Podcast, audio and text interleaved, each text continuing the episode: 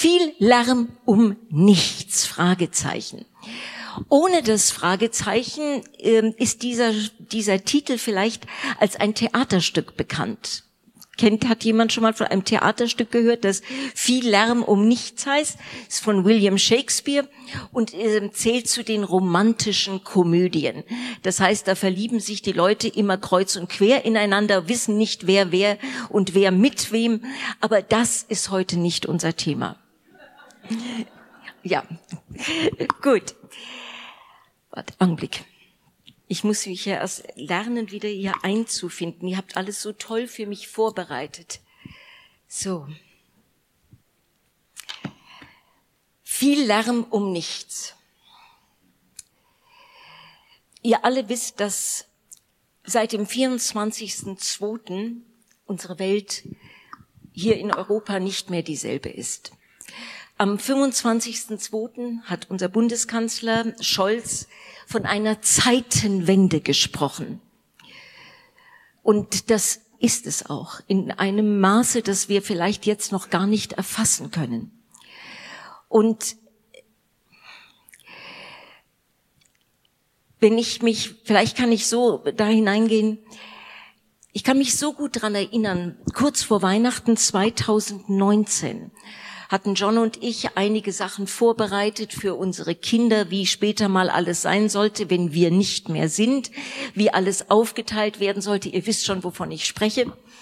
Und ich war einfach nur dankbar. Ich war Gott so dankbar, wenn ich auf unser Leben zurückgeschaut habe, habe gesagt, Herr, das können wir den Kindern hinterlassen. Und ich schaute auf meine Eltern, Großeltern und Urgroßeltern, wie ihr Leben war. Und habe ich gesehen, meine Urgroßeltern, die sind so um 1885, 1887 geboren und ich kannte sie noch. Also ich habe meinen Urgroßvater gekannt, bis ich 13 war und meine Urgroßmutter, bis ich 23 war. Also das ist eine lange, lange Zeit. Und die haben mir natürlich aus ihrem Leben erzählt, aber ich habe auch an ihren Biografien gearbeitet. Und ich weiß einfach daraus, was das bedeutet. Meine Urgroßeltern haben zwei Weltkriege durchlebt und eine Weltwirtschaftskrise.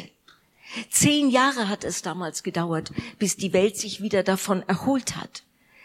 Und ich weiß, wie mein Urgroßvater war einer der Opfer der Giftgasangriffe in Belgien. Und er hat mehr als zehn Jahre unter dem Schaden, der ihm zugefügt wurde, da gelitten. Wahnsinnige Kopfschmerzen. Er sagte, ich bin nur noch ein, ein Schatten meiner selbst. Und ganz ehrlich gesagt, als die Pandemie kam und auf einmal alle von der spanischen Grippe sprachen, die ja auch in dieser Zeit 1918 stattfand, muss ich euch sagen, ich hatte nie was davon gehört. Meine Urgroßeltern haben mir nichts davon erzählt. Und dennoch hat sie stattgefunden. Und dann habe ich so auf unser Leben geschaut und wie diese Jahre vergangen sind und wie toll das doch ist, dass seit dem Zweiten Weltkrieg keine Kriege in Europa, also keine übergreifenden Kriege stattgefunden haben. Und da habe ich einfach gedacht, Mensch, das ist doch echt super. Wir haben endlich gelernt, wie wichtig es ist, Frieden zu halten. Wir haben doch das Leben im Griff. Ja, dachte ich. Und dann kamen mir so die Worte von Jakobus, der schrieb, tja, die an euch, die ihr mit großen Worten ankündigt, heute oder morgen wollen wir in diese oder jene Stadt reisen, wir wollen dort ein Jahr bleiben, gute Geschäfte machen und wir können sogar viel Geld verdienen. Und so war es ja auch in etwa. Das Leben ist doch schön. Und wenn wir uns so anschauen, wer in Urlaub gefahren ist, ich weiß nicht, vielleicht warst du im Mai auf Mallorca, hast dort die Maiblüte gesehen, oder du bist lieber nach Ägypten zum Tauchen gefahren, oder wer weiß, vielleicht konntest du ja Weihnachten sogar auf Thailand äh, leisten, statt Ski zu fahren. Wer weiß, man konnte das Leben planen. Ja, und plötzlich Krieg, Kriegsgerüchte, eine Pandemie, weltweit. Das ist nicht nur eine Seuche, die hier stattfindet. Früher war das ja immer so, in Afrika war was, ja. Aber jetzt ist das weltweit. Hungersnot, Dürre, Überschwemmungen, Waldbrände, Erdbeben. Und ich weiß, ihr habt es vielleicht auch in den Nachrichten gehört, dass sich zurzeit 100 Millionen Menschen auf der Flucht befinden. 100 Millionen. Deutschland ist das bevölkerungsreichste Land in Europa. Und wenn ihr unsere Bevölkerung und alle Menschen in Holland zusammennehmt, dann haben wir 100 Millionen. Alle, vom, vom Säugling bis zum Greis. 100 Millionen wissen nicht wohin, leben irgendwo in Lagern, wissen nicht, wie ihre Zukunft aussieht, muss, mussten ihre Heimat verlassen, verlassen und wissen nicht, ob sie jemals dorthin zurückkehren können. Und wenn sie zurückkehren, wissen sie gar nicht, was sie dort vorfinden werden. Wird unser Haus noch stehen? Werden die Nachbarn noch da sein? Leben sie überhaupt noch? In Timotheus heißt es im zweiten Timotheus 3, Vers 1, dies aber wisse, schrieb Paulus, dass in den letzten Tagen schwere Zeiten eintreten wären. Schwere Zeiten. Und dieses Wort schwer heißt im Griechischen auch, dass es hervorgerufen wird durch Menschen, die, in denen Böses ist. Und das sagt Paulus das ja auch. Denn die Menschen in Vers 2 werden sich selbst lieben, geldgierig sein, prahlerisch, überheblich, lästere, den Eltern ungehorsam, undankbar, unheilig, lieblos, unversöhnlich, verleumderisch, unbeherrscht, gewalttätig, dem guten Feind, Verräter, leichtsinnig aufgeblasen, Sie lieben das Vergnügen mehr als Gott. Dabei haben sie den äußeren Schein von Gottesfurcht. Aber die wahre Kraft Gottes verleugnen sie. Das Böse, das Schwere wird hervorgerufen durch Menschen, in deren Herzen Böses ist.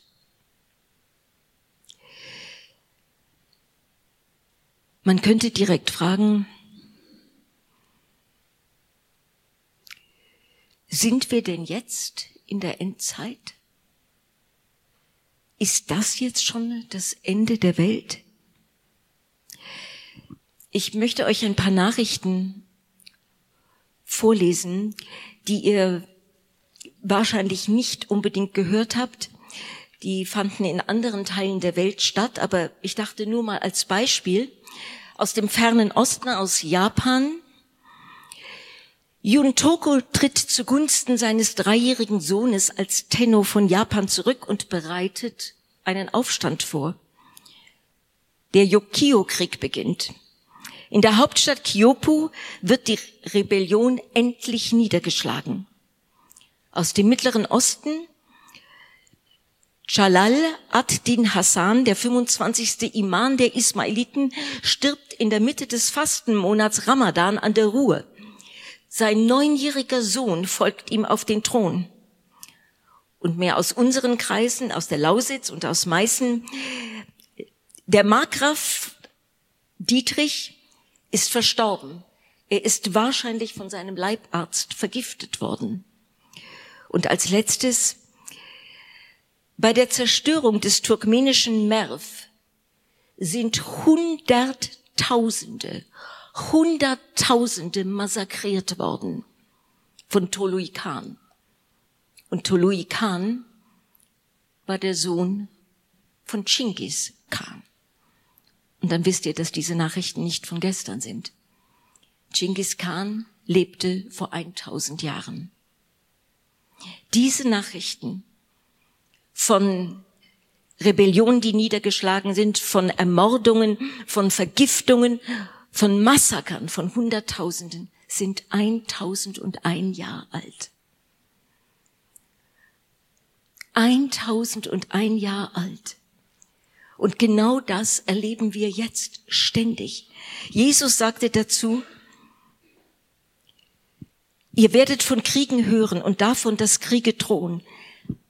Lasst euch davon nicht erschrecken. Lasst euch davon nicht erschrecken. Das muss geschehen. Doch es bedeutet noch nicht das Ende. Ein Volk wird gegen das andere kämpfen und ein Königreich das andere angreifen. In vielen Teilen der Welt wird es Hungersnöte und Erdbeben geben. Das alles aber ist erst der Anfang, so wie die ersten Wehen bei einer Geburt. Und jede Frau hier, die ein Kind geboren hat, weiß den Unterschied zwischen dem Anfang der Wehen. Ach, das packe ich, ja. Ja, da wird mir freudig zugenickt oder wissend, wissend zugenickt. Jesus sagte, lasst euch dadurch nicht erschrecken. Die Ukraine, die Kornkammer der Welt, ist im Kriegszustand. Und wenn ihr die Nachrichten hört, wisst ihr, dass dieser Krieg wahrscheinlich morgen nicht zu Ende sein wird. Es steht eine, wahrscheinlich eine Hungersnot bevor. Es könnte sein, dass eine weitere Welle der Pandemie im, Herz, im Herbst kommt. Es könnte sein, dass unsere Märkte immer mehr zusammenbrechen. Wie 1929. Was sagt Jesus weiter dazu? Er sagt in Markus 13, 33, habt Acht. Habt Acht wacht und habt Acht. Hallo, seid wach. Wacht auf. Wacht und betet. Habt Acht, wacht und betet. Denn das Evangelium muss zuvor gepredigt werden, heißt es in Markus 13, 10 und 11. Es muss zuvor gepredigt werden unter allen Völkern. Und wenn sie euch hinführen und überantworten werden, so sorgt euch nicht vorher, was ihr reden sollt, sondern was euch in jener Stunde gegeben wird, das redet. Denn ihr seid nicht der redet, sondern der Heilige Geist. Auch wenn Verfolgung uns gegenüber, und wenn ich uns sage, meine ich jetzt nicht unbedingt wir hier, sondern auch Christen in Ländern, die islamisch sind, die verfolgt werden. Natürlich geschieht denen das. Sie werden verfolgt, sie werden angegriffen und Jesus sagt, bereitet da gar nichts vor. Der Heilige Geist, die Kraft Gottes selbst, wird durch euch sprechen. Ich möchte heute Morgen eingehen auf dieses Wort Gebet. Und das ist ja immer irgendwie mein Thema dieses Gespräch mit Gott. Wisst ihr, ich weiß gar nicht, wie mein Mann das schafft, 40 Jahre lang jeden Sonntag eine Predigt parat zu haben. Immer wenn ich anfange, ich fange bei ganz anderen Schriftstellen an, ich lande immer beim selben.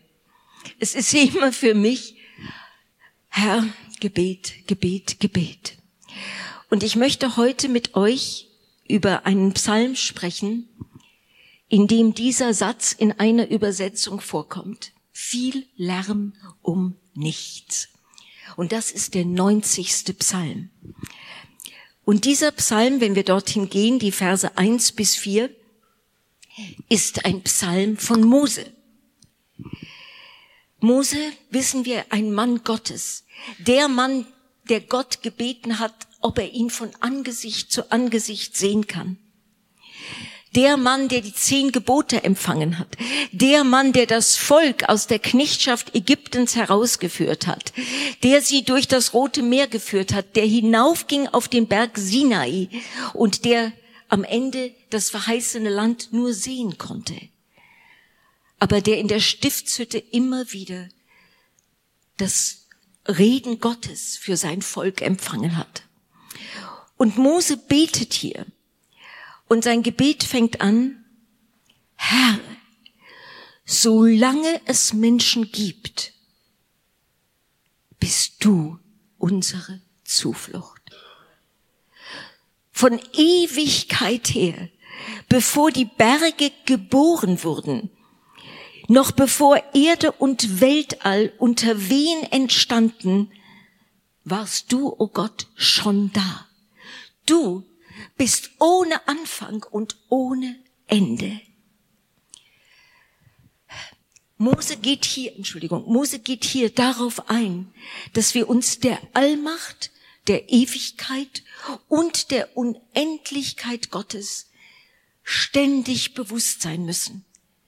Wir müssen uns ständig oder sollen uns ständig vor Augen halten, dass er wirklich von Ewigkeit her da war. Dass er immer war, immer ist und immer, immer sein wird. Und er schreibt sogar die, er benutzt das Bild einer gebärenden Frau, dass diese Erde, dass die Schöpfung direkt unter wen entstanden ist. Und Gott, du warst da. Du bist ohne Anfang und ohne Ende. Du lässt den Menschen wieder zu Staub werden. Wir alle wissen dieses Wort, dass Gott das zulässt. Du lässt den Menschen wieder zu Staub werden, kommt natürlich daher, weil Adam gesündigt hat, weil er das ewige Leben verloren hat. Aber da ist ja Gott nicht stehen geblieben. Er hat es uns wieder geschenkt. Er hat alles gegeben, damit wir es wieder haben können. Du lässt den Menschen wieder zu Staub werden. Kehr zurück, sagst du zu ihm. Kehr zurück. Tausend Jahre sind für dich, oh Entschuldigung, wie ein einziger Tag, der doch im Flug vergangen ist. So kurz wie ein paar Stunden Schlaf sind tausend Jahre für dich. Die Nachrichten, die ich eben vorgelesen habe. Und wenn man dann weiter in Wikipedia liest und sieht, was in den tausend Jahren alles geschehen ist, das ist ja unfassbar. Und wenn wir auf unser Leben blicken, wenn wir auf unser Leben blicken, dann denken wir, wie lang oder wie kurz ist es? Es heißt, in, ich gehe noch mal zum ersten Psalm, äh, zum ersten Vers zurück. Herr, du bist unsere Zuflucht für und für, von Generation zu Generation. So wie er für die Generation meiner Urgroßeltern, meiner Großeltern, meiner Eltern, für mich und jetzt für meine Kinder ist, ist er die Zuflucht. Wisst ihr, wenn ich mir das so hinlege und denke an Uropa und Uroma und denke an meine Kinder und vielleicht lebe ich ja so lange, dass ich meine Enkel, Urenkelkinder noch sehen kann. Wie viele Generationen ich äh, in der Erinnerung berühren kann. Und doch ist das von Gott her gesehen nichts. Er sagt uns, dass wir zurückkehren sollen zu ihm. Wisst ihr, die Krisenzeit, in der wir im Moment stecken, ist eine Zeit, in der ihr bestimmt schon gemerkt habt, dass eure Nachbarn, eure Freunde, wer euch beim Gassi führen begegnet, auf einmal Fragen stellen. Was soll nur aus und werden, hat mir letzthin eine Hundegassi-Führerin gesagt. Also wissen Sie, ich weiß gar nicht, Freunde von mir sind am überlegen, ob sie sich jetzt einen Bunker kaufen sollen. Aber dann habe ich mich gefragt, was nutzt das denn ein Bunker, wenn dann doch alles verseucht ist? Man kann ja dann hinterher nichts essen, weil die Halbwertzeiten von all diesen Sachen und die Angst vor dem Atomkrieg war so real für sie. Dann habe ich ihr gesagt, wissen Sie, in meiner Gemeinde, in meiner Kirchengemeinde, da wird gebetet. Wir treffen uns zum Gebet. Meinen Sie, dass das was nützt? Ja, ich bin das Ergebnis eines, ach, das können Sie wieder. Und dann war sie schon auf und davon habe ich schon gemerkt, okay, gut, nächstes Mal. Aber in Krisenzeiten fragen sich Menschen, was ist mir wirklich wichtig? Wozu lebe ich? Was gibt mir Sinn und Erfüllung? Und vor allem, was hat am Ende Bestand? Sie stellen sich vielleicht die Frage, wenn Sie sich in den Nachrichten anschauen, wie Städte, die gestern noch standen, auf einmal zerstört sind. Wenn ich morgen sterben würde, könnte ich vor Gott stehen.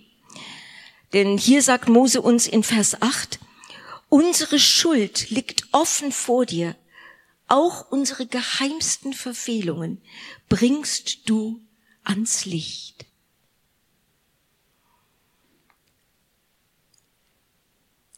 Wenn ich morgen sterben würde, könnte ich vor Gott stehen.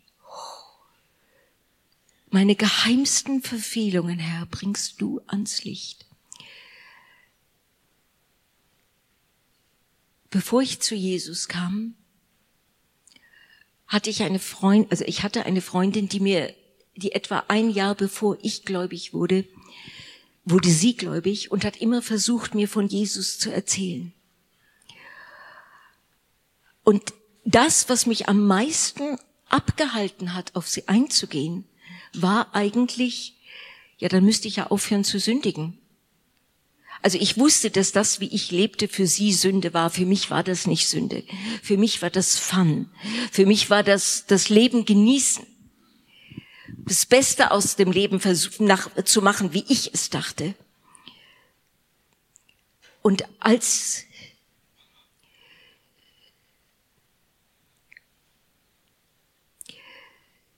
Und ich habe gemerkt, wie mein Leben immer mehr in Finsternis stattfand.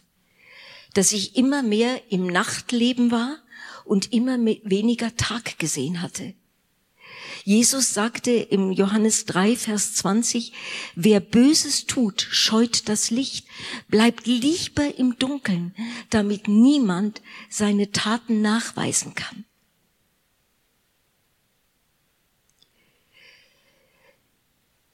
Zu all dem, dass niemand diese Taten, dass man lieber im Dunkeln ist, betet der Mann, der Gottes Heiligkeit erfahren hat.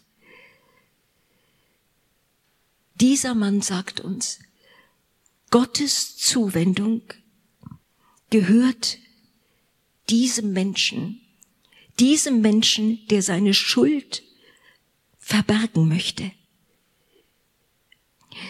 Mose betete für das Volk, das während er oben auf dem Berg war, unten um das goldene Kalb tanzte. Das sind, das ist, war ein Fruchtbarkeitstanz. Und da könnt ihr euch vorstellen, was bei Fruchtbarkeitstänzen abgeht. Das war, würde man sagen, heute eine Orgie. Und sie tanzten und beteten dieses goldene Kalb an. Sie hatten ihren Schmuck dafür hergegeben. Das hat sie ganz schön was gekostet, diesen falschen Gott zu formen. Und Gott sagt in Hesekiel, doch ich, Gott der Herr, schwöre, so wahr ich lebe, mir macht es keine Freude, dass ein Gottloser sterben muss. Gott hat keine Freude daran, dass jemand ohne ihn stirbt. Mir macht es keine Freude, wenn ein Gottloser sterben muss. Nein, ich freue mich, wenn er von seinen falschen Wegen umkehrt und am Leben bleibt. bleibt. Kehrt um. Genau dasselbe Wort. Kehrt um, das Gott durch Mose sagt. Kehrt um. Verlasst die alten Wege. Warum wollt ihr sterben, ihr Israeliten? Warum wollt ihr sterben? Bleibt doch am Leben und nicht nur am Leben hier, sondern kommt hinein ins ewige, ins ewige Leben. Unser Leben hier heißt es weiter in dem 90. Psalm in Vers 10. Unser Leben dauert 70, hm, vielleicht sogar 80 Jahre. Doch alles, worauf wir stolz sind, alles, worüber wir uns rühmen könnten, ist doch nur Mühe viel Lärm um nichts, heißt es in der Hoffnung für alle. Daher hat Shakespeare diesen Titel. Alles, selbst das, was ich liebe, was mir wichtig ist, ist an und für sich viel Lärm um nichts. Unser Leben dauert 70, vielleicht sogar 80 Jahre. Nun, jetzt könnte man sagen, oder vielleicht machen wir es so. Als ich 17 Jahre alt war, wurde ich auf eine Party eingeladen. Und die fand im Hilton Hotel statt. Ich weiß nicht, ob das heute noch so ist, aber damals war oben ein, ein Dachrestaurant, wo man also über München blicken konnte und da war eine, äh, ich glaube, es war für eine goldene Schallplatte oder irgend so etwas, war ein Fest ausgerichtet und einer der Ausrichter, der arbeitete für eine oder besaß eine Konzertagentur und der sagte, du hör mal, du und die, deine Freundin und die und ihr habt ihr nicht Lust mitzukommen? Es gibt ein tolles Buffet und so weiter und Tanz und ich hab gesagt, klar, wer kann sich ein Buffet im Hilton leisten? Und dann stand ich dort und dann kamen auch die Band, die geehrt wurde, dorthin und ähm, einer von denen ähm, äh, der bekam einen Telefonanruf und dann hieß es ja, der hat ja morgen Geburtstag. Und dann habe ich gefragt, ja, wie alt wirst du denn? Dann meinte er 32. Nun, in dem Geschäft ist 32 steinalt. Ich meine, Paul McCartney ist gerade 80 geworden, aber äh, damals war das steinalt. Und dann habe ich gedacht, oh, mit 17 ist 32 auch sehr, sehr alt. Und dann sagte er mir genau diesen Vers. Unser Leben wäre 70 und wenn es hochkommt 80 Jahre. Das steht in der Bibel. Und habe ich gedacht, wow, der kennt die Bibel. Sagt er, mein Vater, der kennt die Bibel. Okay, gut. Der Vater kennt die Bibel nun. Und dann meinte er, aber weißt du, heute ist das ja anders. Wir haben so tolle Medizin. Ich habe bestimmt länger vor mir als als 70. Da werden Leute 80, werden 90 Jahre. Nun, er ist mit 71 Jahren gestorben. Und das hat mir dann schon auch einen großen, wie sagt man, ich kann nicht sagen Schreck, aber ich hab, es hat mich sehr nachdenklich gemacht. Womit verbringen wir diese Zeit? Und erlaubt mir, dass ich einmal kurz hier euch hinlege, euch vorlese, was man im Internet finden kann, womit wir unsere Zeit tatsächlich verbringen. Ihr schlaft 24 Jahre und vier Monate. Wir sitzen zwölf Jahre vor dem Fernseher, wahrscheinlich seit der Pandemie etwas länger. Ebenfalls zwölf Jahre unterhalten wir uns, zwei Jahre davon und zehn Minuten geht's nur um Klatsch, Tratsch und Witze. Acht Jahre arbeiten wir, fünf Jahre essen wir, zwei Jahre und zwei Monate werden Mahlzeiten gekocht und Brote geschmiert. Zwei Jahre und sechs Monate verbringen wir im Auto, ein Jahr und zehn Monate geht für Schul- und Weiterbildung drauf. Ein Jahr und sieben Monate treiben wir Sport. Ganze 16 Monate wird geputzt. Zwölf Monate gehen wir ins Kino, Theater oder Konzerte. Neun Monate wird gewaschen und gebügelt. Neun Monate spielen wir mit den eigenen Kindern. Sechs Monate verbringen wir dort, wo sonst niemand außer uns hingeht. Vier Monate oder bestimmt inzwischen mehr sitzen wir am Computer. Drei Monate verbringen wir auf Vereinssitzungen oder in Kneipen oder beim Arzt. Gebetet? Ja, was denkt ihr?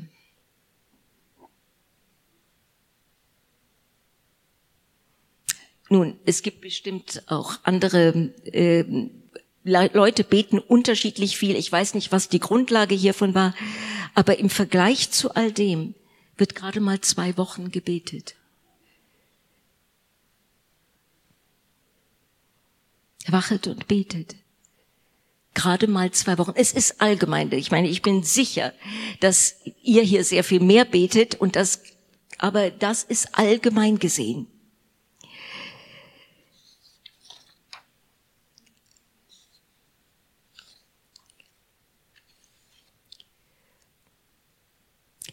Unser Leben dauert 70 Jahre, vielleicht sogar 80 Jahre.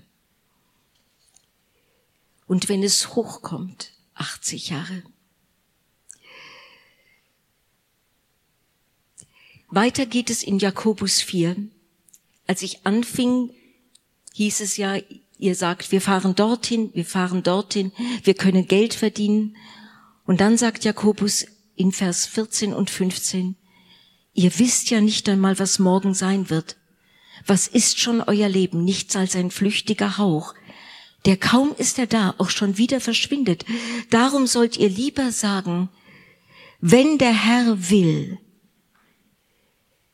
werden wir dann noch leben und dann wollen wir dieses und jenes tun. Was will der Herr, dass wir tun? In Psalm 90, Vers 12 sagt Mose, Mach uns bewusst, wie kurz das Leben ist, damit wir unsere Tage weise nutzen. Noch einmal, mach uns bewusst, mach uns bewusst, wie kurz das Leben ist, damit wir unsere Tage weise nutzen. Im Epheser 5 heißt es dann, Achtet also genau darauf, wie ihr lebt. Nicht wie Unwissende, sondern wie weise Menschen. Nutzt die Zeit so gut ihr könnt, denn wir leben in einer schlimmen Zeit. Seid doch nicht so verbohrt. Bitte begreift, was der Herr von euch will. Luther übersetzt diesen Vers und kauft die Zeit aus. Also nutzt die Zeit so gut ihr könnt, sagt er, und kauft die Zeit aus, denn die Tage sind böse. Kauft die Zeit aus. Da wird von einem Preis gesprochen. Und ich habe immer wieder in meinem Leben äh, erlebt, dass irgendwie sich mein Leben von alleine füllt. Irgendwie, auch wenn ich dann da also sage, morgen werde ich den Schrank aufräumen oder dies oder jenes tun, kommt auf einmal etwas dazwischen und für das, was ich tun wollte, bleibt nur am Ende ganz und dann wird es ganz schnell doch schmuddelig gemacht. Kauft die Zeit aus bezahlt den Preis. Schaut einmal, ob von all den Dingen, die ich vorgelesen habe, vielleicht etwas ist, wo ihr abschneiden könnt, dass ihr sagt, das, darauf könnte ich verzichten. Statt das anzuschauen, mache ich lieber das. Statt dem bete ich lieber, verbringe ich lieber Zeit in der Gegenwart Gottes. In der Gegenwart Gottes, in der Gegenwart seines Wortes und des Gebetes haben wir eine solche Wahrnehmung der Ewigkeit wie bei nichts anderem. Dort zeigt Gott uns das ewige Leben. Paulus sagte, oder versteht ihr, ein Tag die 24 Stunden, die 1440 Minuten oder die 86.400 Sekunden sind jeden Tag für jeden Menschen gleich. Wir wissen nicht, ob ein Morgen sein wird. Das, was wir sicher haben, ist das heute, ist das jetzt. Und eine Frau, die heißt Cecily Saunders, die ist die Begründerin der modernen Hospizbewegung. Hospizbewegung, wisst ihr, das ist der Ort, wo Menschen hingehen, um nicht alleine zu sterben. Sie sagte, es geht nicht darum, dem Leben mehr Tage zu geben, sondern den Tagen mehr Leben. Es geht nicht darum, alles Mögliche am Tag zu tun, sondern das Wichtige, das einzig Zählende zu tun. Und angesichts des Krieges, angesichts von Not, angesichts von vielleicht Hungersnot, angesichts all dieser Dinge können wir nur eines tun. Menschen helfen, in die Gegenwart Gottes zu kommen. Das ist das Geschenk, Heute ist der Tag des Heils, heißt es im Korintherbrief 6, Vers 2. Siehe, jetzt ist die willkommene Zeit. Heute ist der Tag des Heils. Im 90. Psalm heißt es weiter, und das haben wir ja auch gesungen, you, you work, you keep on working in Waymaker, zeige uns, wie machtvoll du eingreifst. Auch unsere Kinder, die nächste Generation, soll deine mächtigen Taten sehen. Herr unser Gott, zeige uns deine Güte. Lass unsere Mühen nicht vergeblich sein. Lass unsere Arbeit Früchte tragen. Gott arbeitet durch uns. Dieses You never stop, you never stop working, was wir voller Freude und körperlichem Einsatz hier singen, ist Gottes Wirken durch uns. You never stop, you never stop working. Er will nicht aufhören, durch dich zu arbeiten. Er will nicht aufhören, durch dich zu arbeiten. Er hat jedem Einzelnen von euch Gaben gegeben. Er hat uns, mir, dir Gaben gegeben, die wir anfachen sollen. Es ist nicht so, dass wir sie nicht hätten. Es ist eher so, dass wir immer mit der Zeit die Gaben dann wieder bisschen verflachen. Gestern Abend war hier eine tolle, ähm, ein toller Abend, ein Prophetieabend. Da sind Worte ausgesprochen worden. Da sind bestimmt Gaben, die die Menschen hatten, wieder angefacht worden. Am besten zeigt sich Weissagung darin, dass das bestätigt wird, was Gott dir schon gesagt hat. Und du sagst, ja Herr, ich weiß, das ist von dir. Denn ich weiß, das ist etwas, was schon so lange in meinem Herzen ist. Und dann bitte ich dich, wenn du hier sitzt und sagst, es ist schon so lange in meinem Herzen, was immer das war, lass dies wirklich angefacht sein. Gib dem Raum, gib dem Zeit, deine Lebenszeit von heute.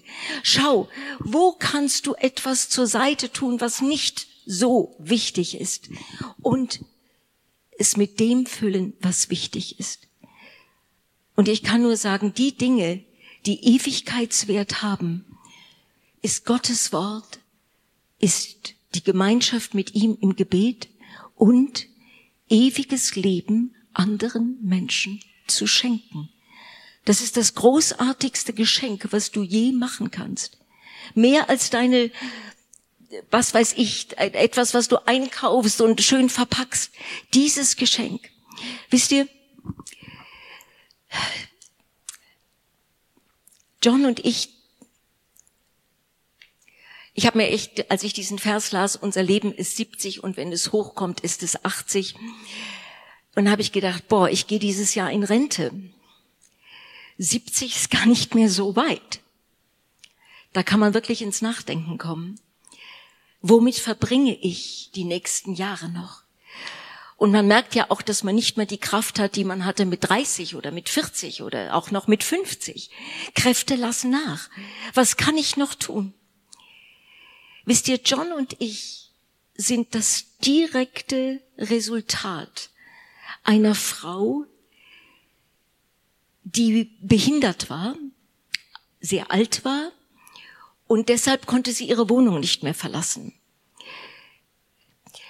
Ihr wisst ja, dass John früher eine Rockband hatte. Und da war eine Sängerin drin und die hatte gerade ein, äh, ihre, die Liebe ihres Lebens brach auseinander. Und sie stammte aus einer jüdischen Familie und sie hatte einfach gedacht, sie war, war nicht gläubig, gläubig, aber die jüdische Tradition war für sie schon lebendig. Und dann hat sie gesagt, dann werde ich jetzt fasten. Es muss doch irgendwo einen Gott geben. Und dann hat sie einen ganzen Tag gefastet und hat ihre jüdischen Gebete gesprochen. Und am Abend äh, rief sie den Roadie der Band an, um für die, das nächste Gastspiel etwas vorzubereiten. Und an der anderen, das Telefon wurde abgenommen und jemand sagte, Praise the Lord, honey. Und dann sagte sie, Entschuldigung, Entschuldigung, ich habe mich verwählt. Oh no, honey, this is an appointed phone call from God. Und also, als er ans Telefon ging, preis den Herrn, Schätzchen. Äh, Entschuldigung, Entschuldigung. Nein, nein, das hier ist ein, ein Telefonat, das Gott zustande gebracht hat. Und hat sie gedacht, was ist denn das für eine Klapsmühle, mit der ich da zu tun habe? Und dann wollte sie auflegen, hat nur gesagt, Entschuldigung, dass ich, oh no, no, honey. Und dann fing diese Frau an, ihr zu sagen, was ihr Herz bewegte. You've been seeking for truth, honey. Also du hast versucht, die Wahrheit zu erfahren. Du bist unglücklich. Und dann haben sie immer mehr gesprochen und immer mehr gesprochen. Und das Telefonat ging stundenlang. Diese Frau hieß Edna. Sie war, äh, wie sagt man, in der Black Pentecostal Church. Also äh, das, das waren hauptsächlich Schwarze, die dort in der Pfingstgemeinde waren, wo sie war. Und sie konnte nicht mehr in die Gemeinde gehen. Und damals gab es kein Online. Das ist ja jetzt schon über 40 Jahre her. Und was sie getan hat, war, sie saß neben dem Telefon und betete, dass Gott dafür sorgt, dass wenn jemand nach ihm fragt oder sucht oder Hilfe braucht, dass er sie anruft. Und dann habe ich zu meiner Freundin gesagt, du hör mal, hast du da eine Nummer verwählt? Und da sagte sie, es war eine völlig andere Nummer. Wenn ich statt einer zwei eine drei gewählt hätte oder eine eins gewählt hätte, wäre das ja zu verstehen gewesen. Aber nein, es war eine völlig andere Nummer. Und diese Frau, Edna, hat sie dann zu Jesus geführt. Und Shoshana hat John zu Jesus geführt, hat mich zu Jesus geführt. Dann denkt einmal, wie viele Menschen, sei es hier in der Gemeinde oder sei es ähm, auf Konferenzen oder wo immer, in der Familie, im Freundeskreis, wo immer, durch Ednas Glauben, Vertrauen und Gehorsam zum Glauben gekommen sind. Das geht auf Ednas Konto und ich bin sicher, dass Edna die Frucht von jemand anderem ist. Mose betete hier. Er betete das zeige uns, wie machtvoll du eingreifst. Auch unsere Kinder sollen deine mächtigen Taten sehen. Herr, Yahweh, sagt er dort, Herr, unser Gott, der Gott, der, der immer da ist, der, der ewig seiende, sich selbst offenbarende Gott. Herr, unser Gott, zeige uns deine Güte. Lass unsere Mühe, unseren Einsatz nicht vergeblich sein. Lass unsere Arbeit Früchte tragen. Gott wirkt durch dich. Edna, die ist längst im Himmel, die war ja damals schon über 70. Edna, danke. Ich kann mir gar nicht vorstellen, wie das sein wird, ihr im Himmel zu begegnen. Edna, danke. Und ich möchte euch eigentlich nur ermutigen heute Morgen, dass Gott das Wissen um die Ewigkeit in das Herz eines jeden Menschen gelegt hat. Es heißt im Prediger 3, Vers 11, für alles auf der Welt hat Gott schon vorher die rechte Zeit bestimmt. In das Herz des Menschen hat er den Wunsch gelegt, nach dem zu fragen, was ewig ist nach dem zu fragen, was Bestand hat. Und ihr Lieben, gerade in dieser Zeit von Krisen, wo wirklich niemand weiß, wie es morgen sein wird, wie wird die Wirtschaft morgen sein, werden wir irgendwie doch in einen Krieg hineingezogen, wird, äh, wie ist es mit dem Klimawandel? Es ist, als ob wirklich alles, was vor ein paar Jahren noch, vor wenigen Jahren, wenn ich an 2019 denke, noch viel, viel, viel stabiler war. Ich hatte das nicht erwartet. Ich hatte es nicht erwartet. Und dennoch hat Jesus das vorausgesagt. Er sagte, erschrecket nicht, nutzet die Zeit, kauft sie auf. Und ich kann euch nur sagen, es gibt, auf der einen Seite ist es eine schwere und eine schlimme Zeit. Wir brauchen finanzielle Mittel, um das Evangelium zu verbreiten, sicher. Es, man, man kann leichter in, in Ländern predigen, wo kein Krieg ist, als in Kriegsgebiete zu gehen. Auf der anderen Seite ist gerade dort das Verlangen, das Fragen, die Bitte um Hilfe um so viel größer. Und ich kann euch nur ermutigen, Gottes Wirken nicht klein zu halten. Es heißt hier, zeige uns, wie machtvoll du eingreifst. Wenn man bedenkt, dass die kleine Edna, Honey, this is an appointed phone call from God, wo meine Freundin dachte, was wäre, wenn Shoshana aufgelegt hätte? Was wäre, wenn sie gesagt hätte, die spinnt die Frau? Aber sie hat es nicht gesagt, weil ihr Leben in einer Krise war weil ihre größte, die Liebe ihres Lebens damals zerbrochen war. Sie war in einer Krise und deshalb war sie bereit zuzuhören. Ihr Lieben, die ganze Welt ist in einer Krise. Ich bete für unsere Politiker. Ich sag's euch. Ich höre denen sehr genau zu. Natürlich weiß ich, wenn ich im Geist bete, betet der Heilige Geist für mich, durch mich für alles, was ich nicht weiß. Aber ich höre auch ganz genau hin, wo ihre Not ist. Ich höre, wenn unser Wirtschaftsminister sagt, ich weiß nicht, wo ich das her, ich bemühe mich, ich tue. Und ich sage, Herr, Herr, hilf ihm. Herr, zeige ihm. Und nicht nur, dass er das erreicht, sondern Herr, dass er auch erfährt, dass du ihm hilfst. Herr, zeige ihm. Wenn, äh, wenn die Menschen dort, ich sage euch, ich möchte in dieser Zeit nicht in einer solchen Verantwortung stehen. Ich möchte nie in einer solchen Verantwortung stehen. Muss ich euch ganz ehrlich sagen, ich bin nicht zum Politiker geboren, solche Entscheidungen zu treffen. Aber wir stehen in der Verantwortung, die Zeit auszukaufen. Wir stehen in der Zeit, in der Verantwortung, die Zeit auszukaufen. Amen. Ja, das ist eigentlich das, was ich euch zu sagen habe. Es ist das, was ich euch, was ich eigentlich immer in mir trage. Im Kolosserbrief 4, Vers 2 heißt es, lasst euch durch nichts vom Gebet abbringen, vergesst dabei nicht Gott zu danken. Nehmt die Gnadengabe Gottes, die in euch ist. Gott hat einem jeden von euch eine Gabe gegeben. Lass, facht sie an, setzt sie ein. Und selbst wenn jemand so den Mut hat zu sagen, Herr, ich könnte mir das auch vorstellen, dass Leute mich einfach anrufen, auch wenn ich sie gar nicht kenne, dass du Leitungen zusammenführst, was immer es ist. Ich weiß, solche Zeugnisse könnten crazy klingen. Aber warum nicht? Wenn ein Mensch Hilfe braucht, wenn ein Mensch sich nach Gott sehnt, dann ist Gott kein Preis zu hoch, um ihm zu begegnen.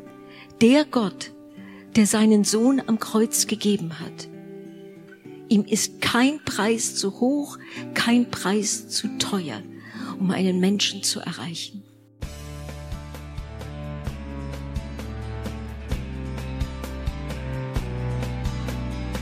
Liebe Zuhörer, das war ein Ausschnitt eines Gottesdienstes hier im Gospel Life Center. Auf unserer Website www.gospellifecenter.de können Sie die Notizen für diese und andere Predigten nachlesen und sich über die Arbeit von Gospel Life Center informieren. Wir wünschen Ihnen Gottes Segen.